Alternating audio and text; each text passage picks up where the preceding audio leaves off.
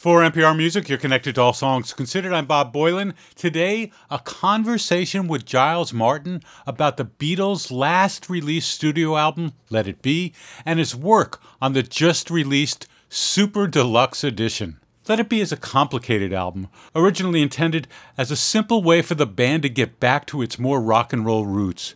Let It Be was engineered by Glyn Johns, culminating in a rooftop concert, but the album was shelved. This five disc set, produced by Giles Martin, Giles is the son of producer George Martin, though his dad didn't have a large role in this project. Giles and I have had the pleasure to talk about his recent remixing of the Beatles albums Sgt. Pepper's Lonely Hearts Club Band, the White Album, and Abbey Road.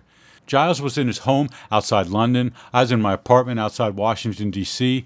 One of the impressions I've had about the Beatles' Let It Be sessions is that they were contentious. In fact, the film that came out in 1970 showed some pretty dark moments. But that isn't the impression that he had after going through nearly four weeks of recordings. I want to set the scene. It's the top of January, it's 1969. Beatles' double album was just finished and released just a few months before. 30 songs. They're going to write and record new songs for a TV documentary of sorts, ending in a live performance. They had a tight deadline a bit more than a month to do it. That seems absolutely insane. I think yeah, if there was a if there was an issue with what what was the Get Back project, it wasn't called Let It Be then, was the sheer ambition behind it. Was the fact that they planned on doing a live album of tracks they were going to perform with no idea where they were going to perform it, and also having no tracks written. And, they, right. and not mean, only that, but they were going to write them in front of a film crew. And it's like if you can imagine a band now, any band, think of the band in the world, like I don't know, U2 or Coldplay or whoever, just going, hey, you know what we're going to do? In three weeks' time, we're going to play our first live show in three years because we've been in lockdown. We haven't got any songs yet. We don't know we're going to play it yet, but that's the plan, guys. Oh, let's uh, let's film the process, and that's what it was. And essentially, if you think about it, the level of quality of the performance, for instance, on the rooftop it was actually pretty good. It's the journey through that. That's what we get. And they got to the end of it and they realized actually they hadn't really done enough. And they scrapped the project and went on, went on to go make Abbey Road. That's what Let It Be is. it's so insane. Let's play a clip of them arriving at Twickenham. Describe where they're going to film this, and then I'll play this um, little clip called uh, "On the Day Shift." I think it's called. Well, Twickenham's film studios it still exists. It's still, it's still an active film studios. is a is basically imagine if anyone doesn't know what a film studio is, it's basically a large cold concrete room, if you like. It's the beginning of January. There's no heating. The Beatles, as you mentioned in your introduction, have come off the White Album, and they are literally planning on getting together and trying to work out how are they're going to do a concert in two and a half or three weeks with no songs. Hi Ringo. Hi Happy New Year. Hi Ringo. Happy New Year. Happy New Year. Hello, Hare Krishna. We're on the day shift now. Yeah. it's got to be that. It's said being enameling kids. How's Judy? Oh, fine, thank you. Very well. Yeah.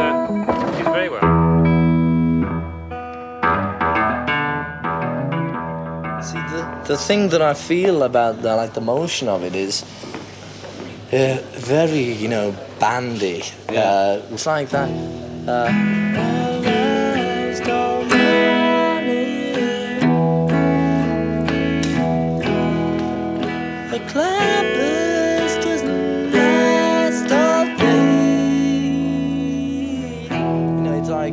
it gets to some things a bit quicker. Yeah, yeah. It's like, you know what I mean? It's just get it from you. And then if you get bring it all spot on, then we'll.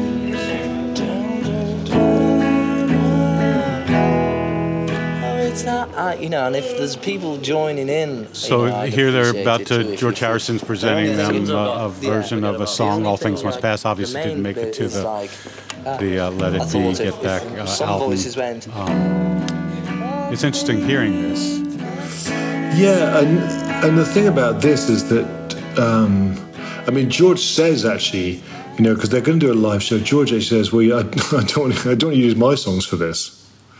Did he say that? Why would he? Because All Things Must Pass wasn't really, and that's the thing we have to understand. All Things Must Pass wasn't really a rock and roll song. They wanted to be a rock and roll band. That was their gig. Okay.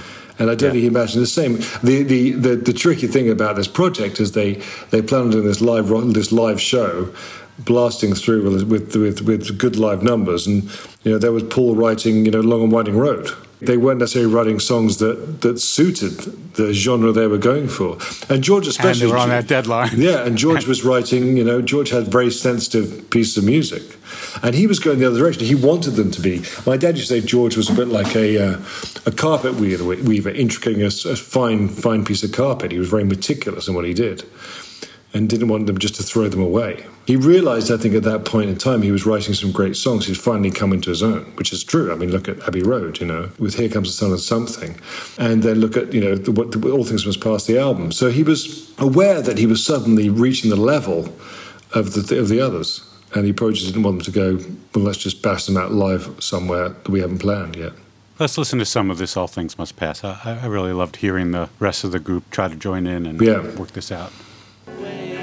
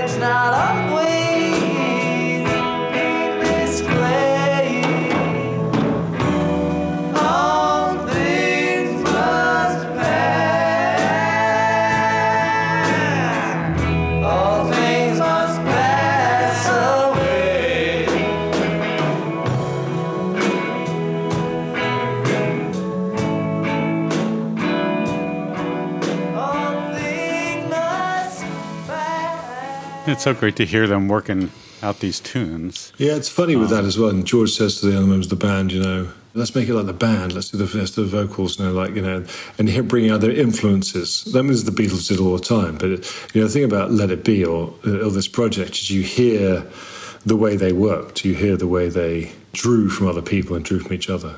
The other thing that's interesting, the other thing that's fun for me about that is that you hear my dad, you heard George asking how my mum is at the beginning of it. And for me, it's kind of personal because I was born on October the 9th, 1969. And, you know, we see a, a daily roster, and I realised that I was conceived on one of these days. Oh, wow. Wow. That's a strange thing. that is indeed. trying, to look at the, trying to look at the day when my dad's got a smile on his face. They're at this cold, big room, Twickenham for a while. You know, I was a teenager then, so I, I've got some age on you when uh, Let It Be came out, and and saw the movie when it came out. And of course, we, my generation, thinks of this as the contentious times and so forth. And talk about the atmosphere at Twickenham, and then their move to uh, Well, the studio a bit. I mean, the atmosphere at Twickenham wasn't too bad. I mean, it, it got to a stage where you kind of feel the pressure that John and Paul put on themselves, and you hear the frustration of they believe themselves to be the songwriting team that have to deliver these songs. And they are going, you know, what have you got? You know, we, we got a day off on Sunday, we've got to write something. George is kind of, you know, John, John refers to George at one says Harris songs. He's not, he's separate. It does strike me that he's is separate in his songwriting from the other two. There's never a Lennon Harrison song on the Beatles, for instance, or a McCartney Well, Harrison songs. Never ever thought about that. Yeah, yeah. Yes, but I didn't. I didn't until I did. this project, and so I think he was like he felt slightly ostracised, which is probably by the end of it he walked out and just said, "Listen, I'm done," which was a good idea because you know as he wrote in his diary, went to Twickenham, had lunch, left the Beatles, and they realised that the Twickenham idea was a bad one. And the reason why it was a bad one is because it wasn't a, a place conducive. They didn't have much equipment. It wasn't a place conducive to working. But it wasn't that long. They were only there for ten days. And where did they go? And then they went to Savile Row, which is, uh, they had a guy, a crazy guy called Magic Alex, who my dad actually thought was a nightmare, who John persuaded could do anything. Um, and he's a fascinating character who told the Beatles he could build them studios like, like no other, much better than any of the EMI studios. Of course, EMI Studios was Abbey Road; they, they hadn't changed the name yet. He told the Beatles that he could uh, he could stop sound without walls, without glass, you know, all this sort of stuff. And they arrived, and there was a bunch of boxes that nothing worked, nothing worked at all. And so they actually, you know, there's some humble pie, and they shipped all the equipment from Abbey Road. And set up a, in the basement of their offices at Savile Row. They set up this, this makeshift studios, which is kind of which is a much happier circumstance for them. Billy Preston was also brought in by George, and he's a remarkable keyboard player that George saw. He was the keyboard player for Ray Charles, I think.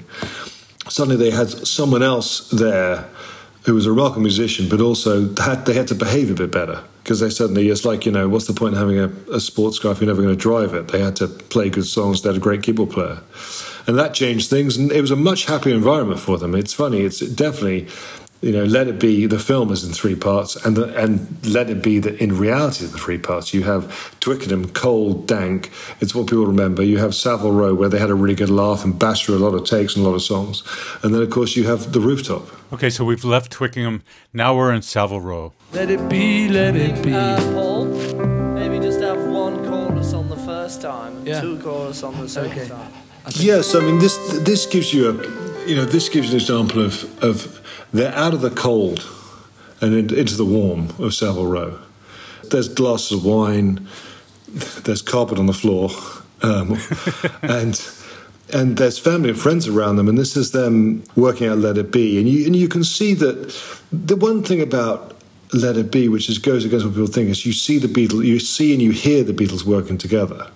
They all suggest other things for other things, other people's songs, and this is a cool version of "Let It Be" because it's slightly faster. It's a great vocal.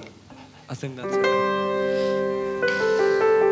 Oh, we did do it. Last night I said these words to my girl.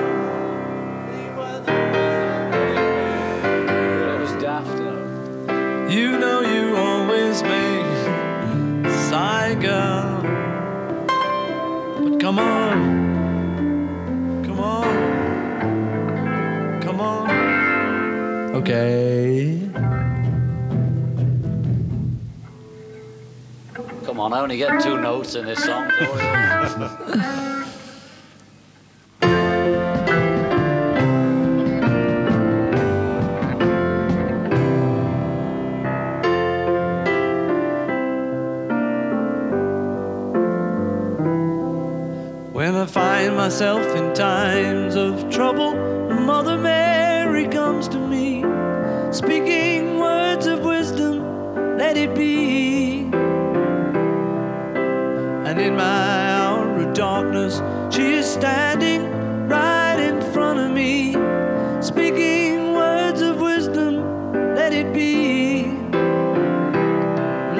be,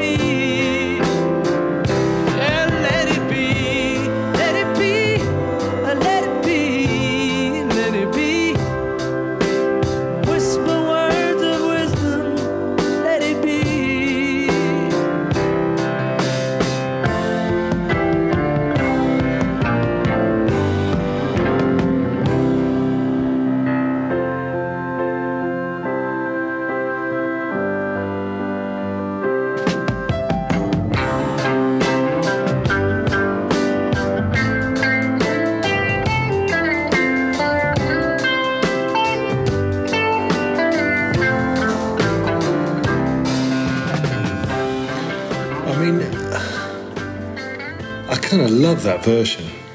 It's it's Yeah. it's it's it's it's faster and it's lighter. It's lighter sounding. It's less, and that's funny because you don't think of the Let It Be sessions being light, but they are. You know, in a lot of cases.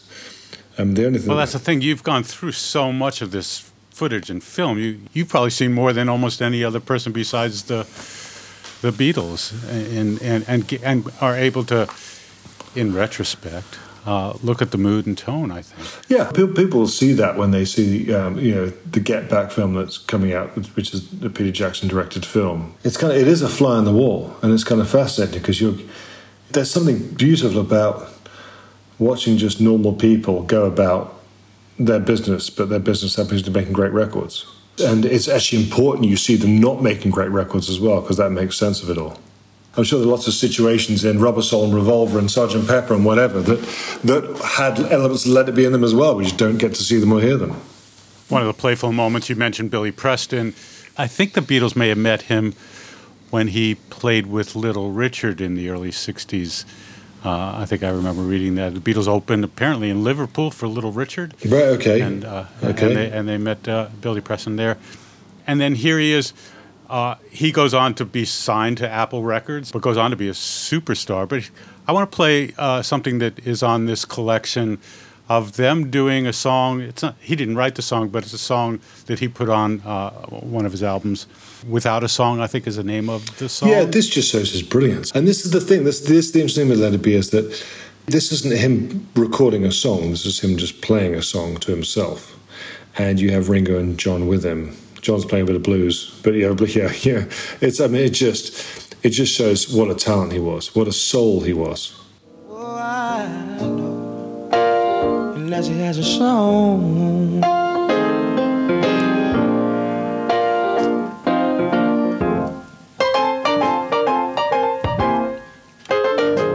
Field of corn.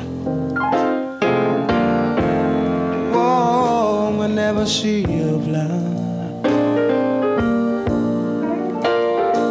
Field of corn. Oh, oh would be deserted now. A man is born.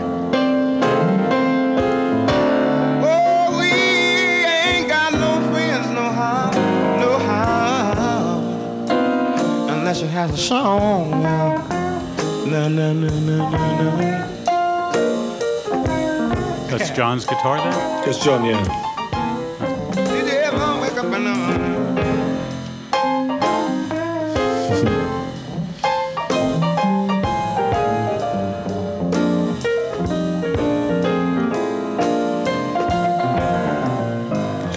I mean,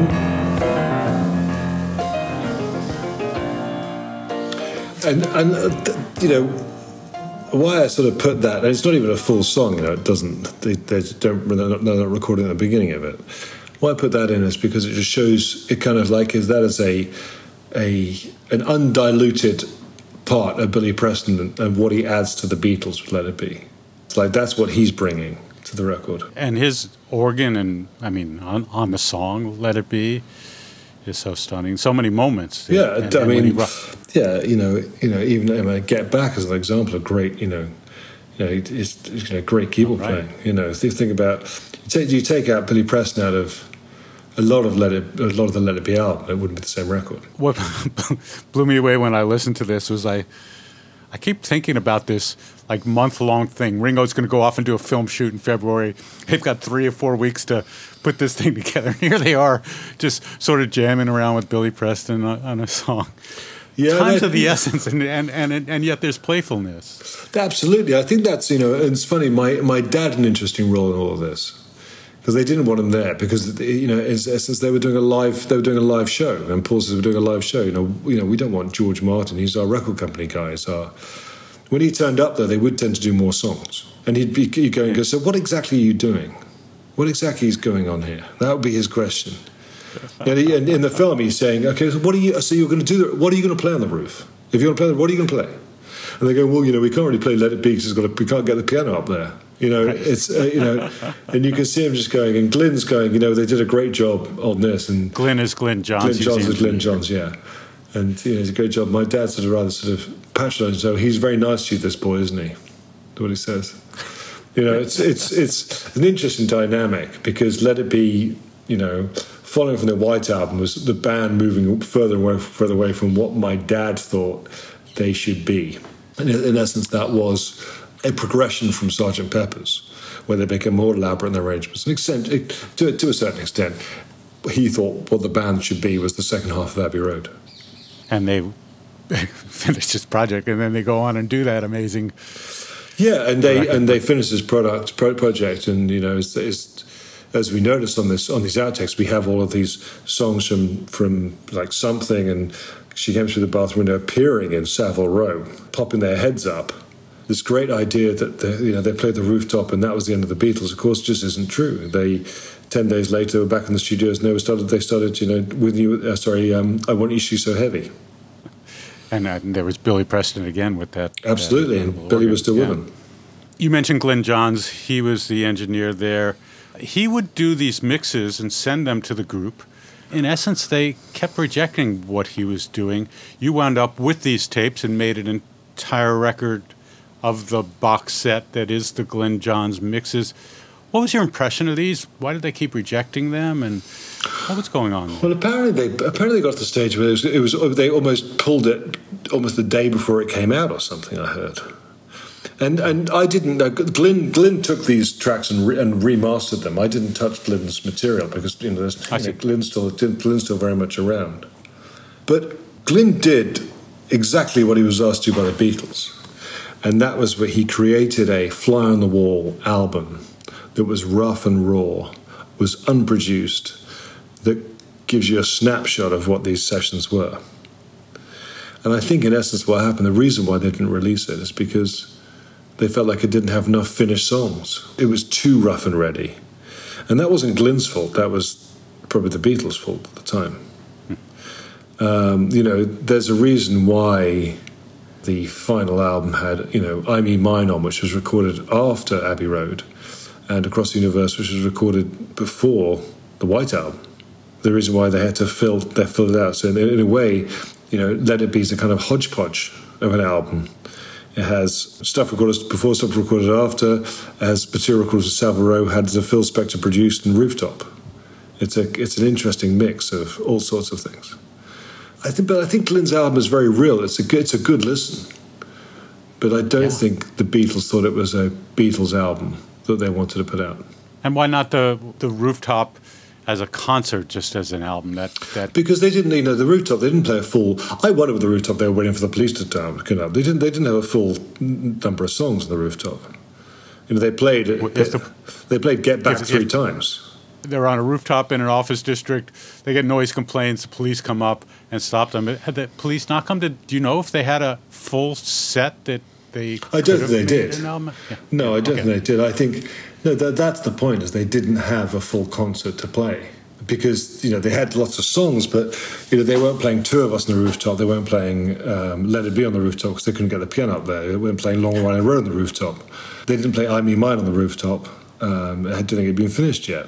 I mean, the weird thing is like they did "Don't Let Me Down" on the rooftop, which is a brilliant performance, and that's not on the album. You know, because it was a B side. Which again, why was not on the album if it was a B side when Across the Universe, which was a single, was on the album? and so, From and, and so was Get Back, but a different version of Get Back. It's it's all very confusing. I mean, who knows what was happening at that time? And that's why the album. But the album is actually kind of more interesting for that as a Beatles album. I think it. it you know, well, I think that you can't change history. And you know, when I talked to Paul about the album, and you know, he was unhappy with the album. It's the only album that isn't really a Beatles album because all the Beatles weren't involved at the end of it. And I said, you know, we we, ha- we have to remix the album as it was? He goes, I guess so, you know. And he goes, well, you know, can you take the harp down a Long Winding Road? I've, I was, I've always hated that harp in Long Winding Road because, you know, famously Phil Spector had an arranger come in and Paul wasn't any part of the finishing of his song, which I think he found very hard and was found very, you know, that was uh, one of the biggest insults that Paul suffered because deep down he's an artist and cares about his music more than anything else, I think. But you know, at times, you know, there's a lot of times gone gone on since then, and it is what it is. Um, but the whole story behind it makes it a it makes it a, a story to listen to as well as a great album. We'll be right back. take a quick break. I'm talking with Giles Martin about the incredible deluxe edition of Let It Be uh, that's just come out. I'm Bob Boilen, and you're listening to All Songs Considered from NPR Music. Support for NPR and the following message come from BetterHelp offering online counseling. BetterHelp therapist Hesu Joe explains the importance of creating a safe space for therapy. I can't tell you how many times I've had clients that say that expression, like, I've never told that to anybody. That's when I know I've made some kind of momentous move with this person. They feel safe enough to expose that part of themselves. And doing that together with somebody else can be very powerful. To get matched with a counselor within 48 hours and save 10%, go to betterhelp.com/songs. This message comes from NPR sponsor Capital One. Ready for a new ride but not sure where to start? Try the tool designed to make car shopping and financing easier. With Capital One Auto Navigator, you can find a car and get pre-qualified instantly. Then see your real rate and monthly payment without impacting your credit score. It's so simple, you might feel like you're taking the easy way out.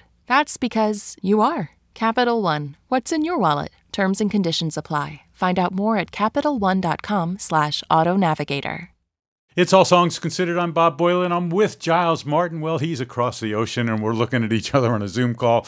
But we're talking about the Let It Be album that he's just worked on. You took the Phil Spector record and would you say remastered or remixed? What, we remixed. The best way, it? yeah, it's remastering is very different. Remastering, okay, the best analogy I could use, which actually was given to you by a journalist, which I've, I'd stolen, was that remastering is taking an old car and polishing it. Yeah. What we do is we get an old car and we take it down and strip it down to all of its parts, and then we put it back together again, and then we polish it. So, so with something like the Phil Spector material. I've worked on Phil Spector material before because I worked on All Things Must Pass, the George Harrison, sorry, Living the Material World, the George, the George Harrison Scorsese film. I did that. And I mixed All Things Must Pass for that. It's interesting, Phil Spector, because, you know, the guy, the man's a genius producer, but his records sound big, but they sound big when they're small, if that makes sense. You've kind of a small speaker. You make it big, it sounds small. The, the strings are very kind of middly and and we actually took the orchestra recordings and we stuck them back through Abbey Road and re-recorded them through Abbey Road to get stereo and to get. We do it with the Beatles stuff anyway. We did it with Golden Slumbers, for instance, for, for the Abbey Road album remix. One of the things we tried to do, which I think people have said we've done, is is to create more of a unified sound for the whole album. So we yeah we remix. If you can imagine taking a car and taking out the carburetor and everything and making sure it all works and putting it back together again. That's what we do. And you're dealing with what eight tracks? This is all eight track, yeah. This is all eight track recordings, which means there's eight different things we can push up and down. How many tracks was the orchestra? No, it's a good question because the way that it depends on the track. They're mono, they're mono orchestra orchestral tracks, but they're recorded more than one orchestra. So I think the choir and the, the choir and the orchestra on one track, and then there's orchestra and harp, strings and harp on another track. I think um, on Long and Winding Road, and then there's brass on another track. I think. Uh, but they're, but, but they're a, mono, so we can make them stereo by putting them through a room and recording that room. So we so literally, you play it through speakers and then mic. We, yeah, we well we play through one speaker and then have stereo microphones. I see. Yeah, but, but we, play, we play through one speaker in say Studio Two at Abbey Road or Studio One at Abbey Road, depending on what sound we want, and then we'll mic a, a certain pairs of speakers. That's also how we can, do, we can do the Atmos work as well, the immersive audio work. So let me play uh, the Long and Winding Road, which has much Spector on it, and get an example of, of what was done here. One thing I noticed, it felt like to me that, well, it all blended so much better. Yeah, well, that's. that's I'm pleased you said that because that was the intention. Because we shouldn't listen to music as far as when was it done or who did it. We should listen to music and just enjoy the song. That's the whole point, right? right. And with this it's it always felt like the Phil Spector stuff was stuck on. Spector's an interesting character, you know, as we know, or was an interesting character. He liked to stamp his Spectorness on everything. Uh, different from my dad, who would just basically take ideas and try and filter and and create, you know. But he would, you know. So I haven't despected it because you can't. It's iconic. It's brilliant, you know, all those things. But I suppose I've I've made it feel less stuck on.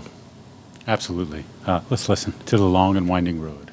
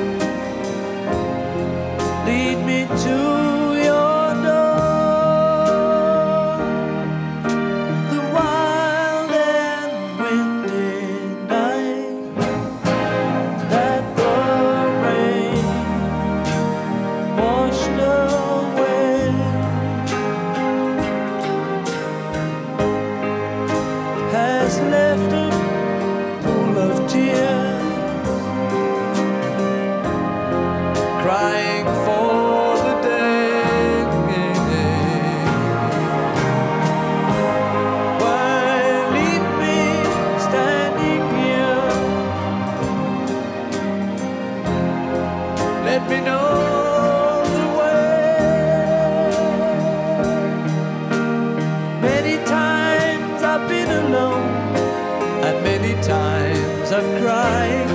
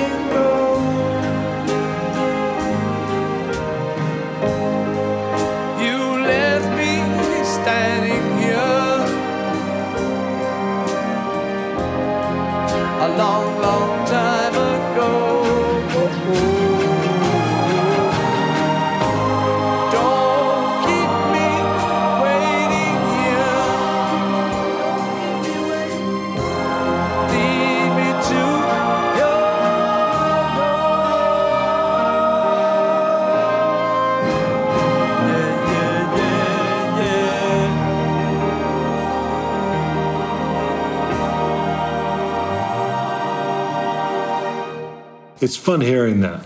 It, that was a tough mix. That was the one. That was the one that stumped us in, in lockdown. I went back and kept on redoing it because it, it, it's it's it's it's a song that there's a, there's interesting in audio. You make things sound too good. They sound they can sound syrupy and they can sound. The thing about the Spector, the original of Let It Be, is it's kind of slightly it's slightly cruddy in a way. And that's How do you mean that? What I mean is, it's like it. It doesn't sound all that great, but it, it, you can hide things. It's like having a. It's like having a painting that that has. You know, it's, I don't. The Michelangelo, you know, Sistine Chapel, was covered in dust and oil and dirt, and they cleaned up, and it was like it's very gaudy. And they like, uh-huh. and then the art historians argue for years that actually what Michelangelo intended was for, for it to be dirty, and they knew they knew it was going to be very dirty. I think that Long Winding Road needs to be slightly dirty as well, otherwise it becomes a bit too saccharine. And you presented something like this to Paul, who spent a good chunk of time in the early 2000s making a naked version of this because his intent of the original song was to be much simpler. Yeah, it's, I think it was a different take as well than this right? take. I think so. Yeah, but you know, as I said to him, and he agreed. You know, and he, we, you know, we talked. This is what was on the album, so let's not change it. You know, it's, it's, it's that same debate. We talked for hours about Sergeant Pepper and where should we put Penny Lane and Strawberry Fields on Sergeant Pepper's. And then just eventually you're like, well, we didn't. You know, when I listened to, uh, well, many of the songs, Let It Be was one. The way the voice fits into the mix, it has more presence. It's not louder, or it doesn't feel louder, but it ha- it there's clarity. There's more space. Maybe it's the way the separation in the mix happens to give the voice more breadth.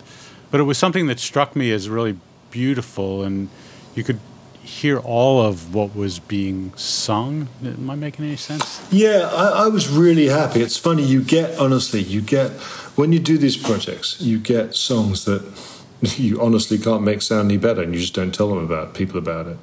And you get, you know, you do mixes that just aren't that great, and you try and do the best ones you can. You go and mix things, you know, 17 or 18 times. Let It Be was one where both myself and Sam Okell were just really happy with what we did. You know, Let It Be was. It's lucky the title track is the same. I, I went off and mixed um, Goat's Head Soup, which is a Rolling Stones album.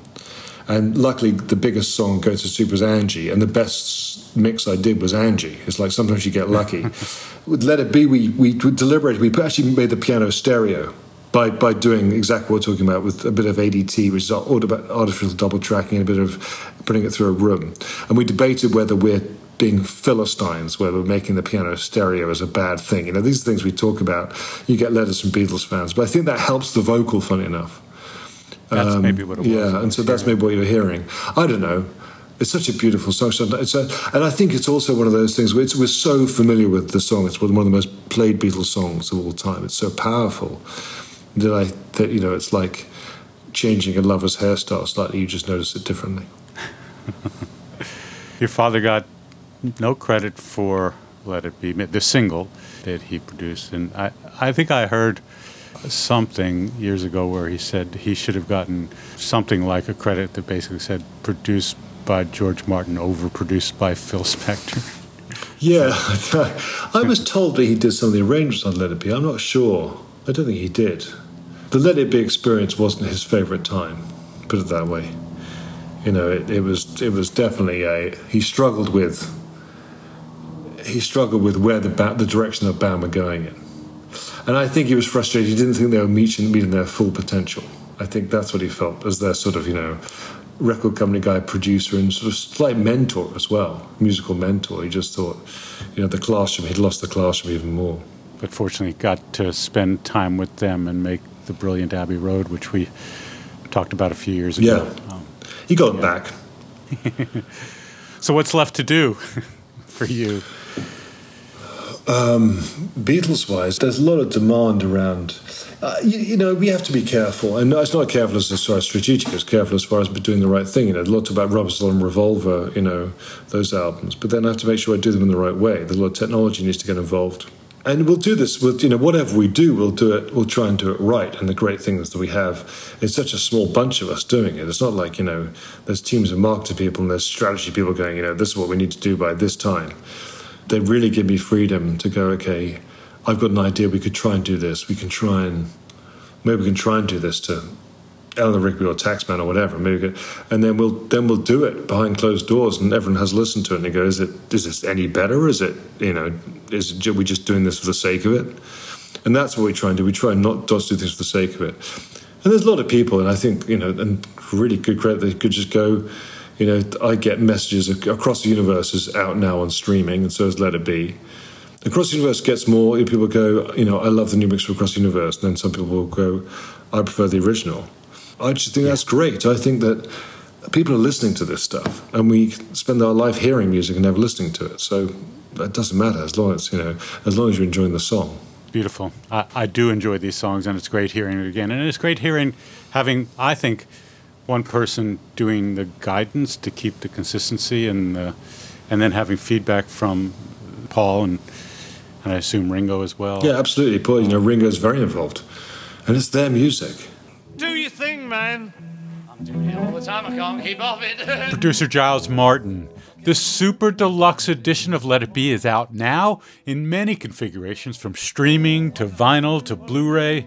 The film Get Back by Peter Jackson comes out just in time for Thanksgiving. I'm Bob Boilen. You can hear my other conversations with Giles Martin on the All Songs Considered site or our podcast feed.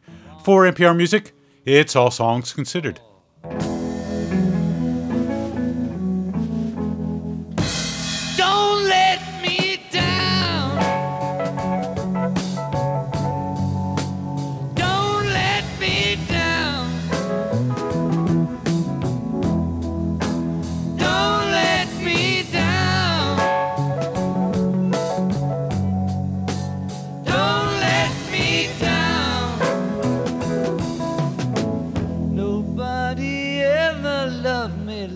She do me.